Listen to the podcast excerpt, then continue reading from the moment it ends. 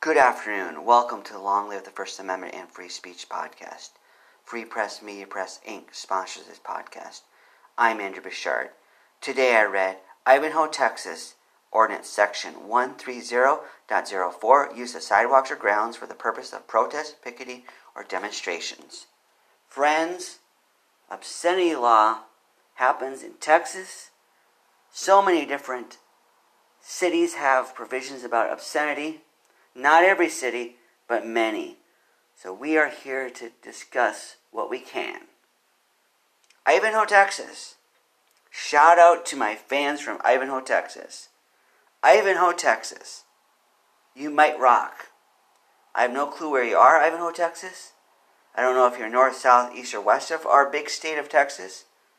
I haven't heard anything about you, Ivanhoe, Texas, before researching this obscenity law. I wonder what your history is. I wonder what your biggest economic booster is. I wonder what the general climate is in your city. Anybody out there from Ivanhoe, Texas, you can write in and share about Ivanhoe, Texas. This law pertains to picketing. Much of the law deals with picketing in general. It doesn't pertain to obscenity except for Section F. This law is something that would interest any First Amendment individual. I don't know how well they research the history of such things when they create the laws. They should, of course, but I don't know how much they do. Because if they don't do it correctly, someone can fight it, and the Supreme Court or the Court of Appeals may strike the laws down. This law is not designed very well in the grammatical and English language construction. For some reason, they use second person. Most of the laws that I have read here and elsewhere use third person writing. They talk about an offender such and such, one cannot such and such. But here they use the term you, except for the obscenity part of this law, Section F. For example, one thirty point oh four A states, quote, you cannot block the sidewalk where it prevents the use of other citizens. It prevents the use by other citizens, end quote.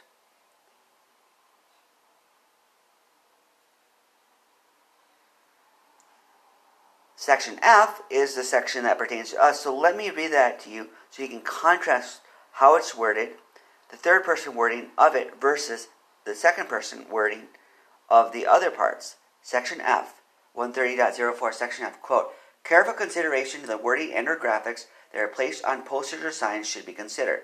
Threatening, vulgar, profane, or pornographic words or images may prompt police action, end quote. Did they add Section F later than they added the other stuff? It's inconsistent phrasing.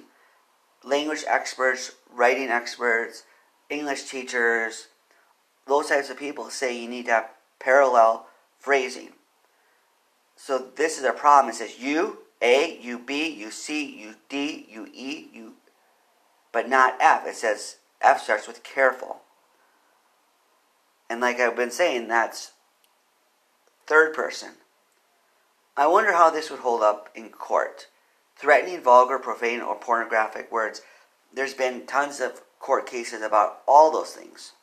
Picketing is an area that the courts have had decisions about. We've discussed some of those cases here. Threatening, threatening, threatening. What do they mean by threatening? I've had that word used, misused against me. When a normal person hears the word threatening, they think, I'm going to attack you. Some people interpret that as mere criticism.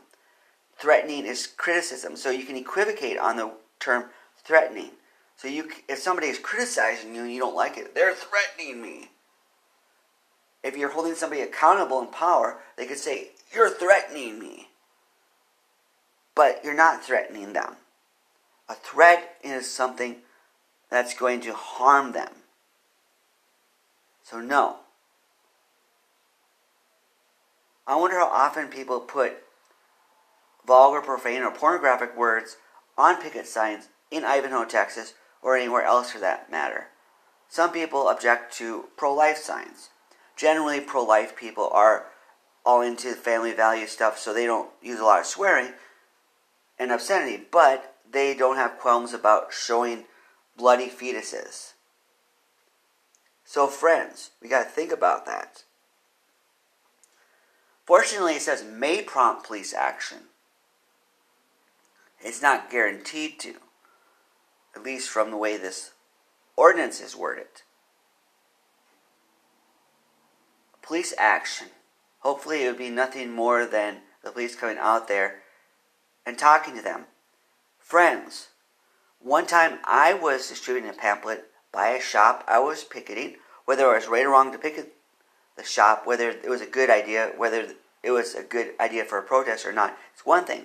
Another thing is a First Amendment issue. The cop was trying to find every little thing to get me at.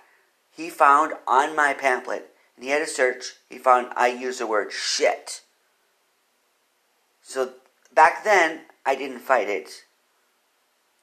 I did take out the word shit and brought some other stuff that was not using the word shit. These days, I'm more aware of such things, so that might be something worth fighting. If somebody says you can't put shit in a pamphlet, they're probably standing on tenuous legal ground. The library, the blessed library, is full of books that have the word shit in it. So friends, I don't want to give them ideas. I don't want them to go after the library for having books that have the word shit in it. I want to give perspective here. This law is pertaining to picketing, protests, and demonstrations. They say words or images in the second sentence. In the first sentence, they're talking about posters or signs. So I'm not sure if that would apply to leaflets. I'm sure it would, but it doesn't specify in the law here. So friends, who wants to challenge this law? Hopefully you would do it in a good way, in a way that would assure victory, in a way that would make yourself look good. So friends, let's keep researching obscenity law. I love the book, Nolo, Nolo's book, Legal Research, How to Find and Understand the Law, because it says to read the law and read it three times, which I did before I gave this podcast. So friends, let's continue to do such. How will you advance the First Amendment, freedom of speech, and third parties today? Long live the First Amendment and free speech. Goodbye.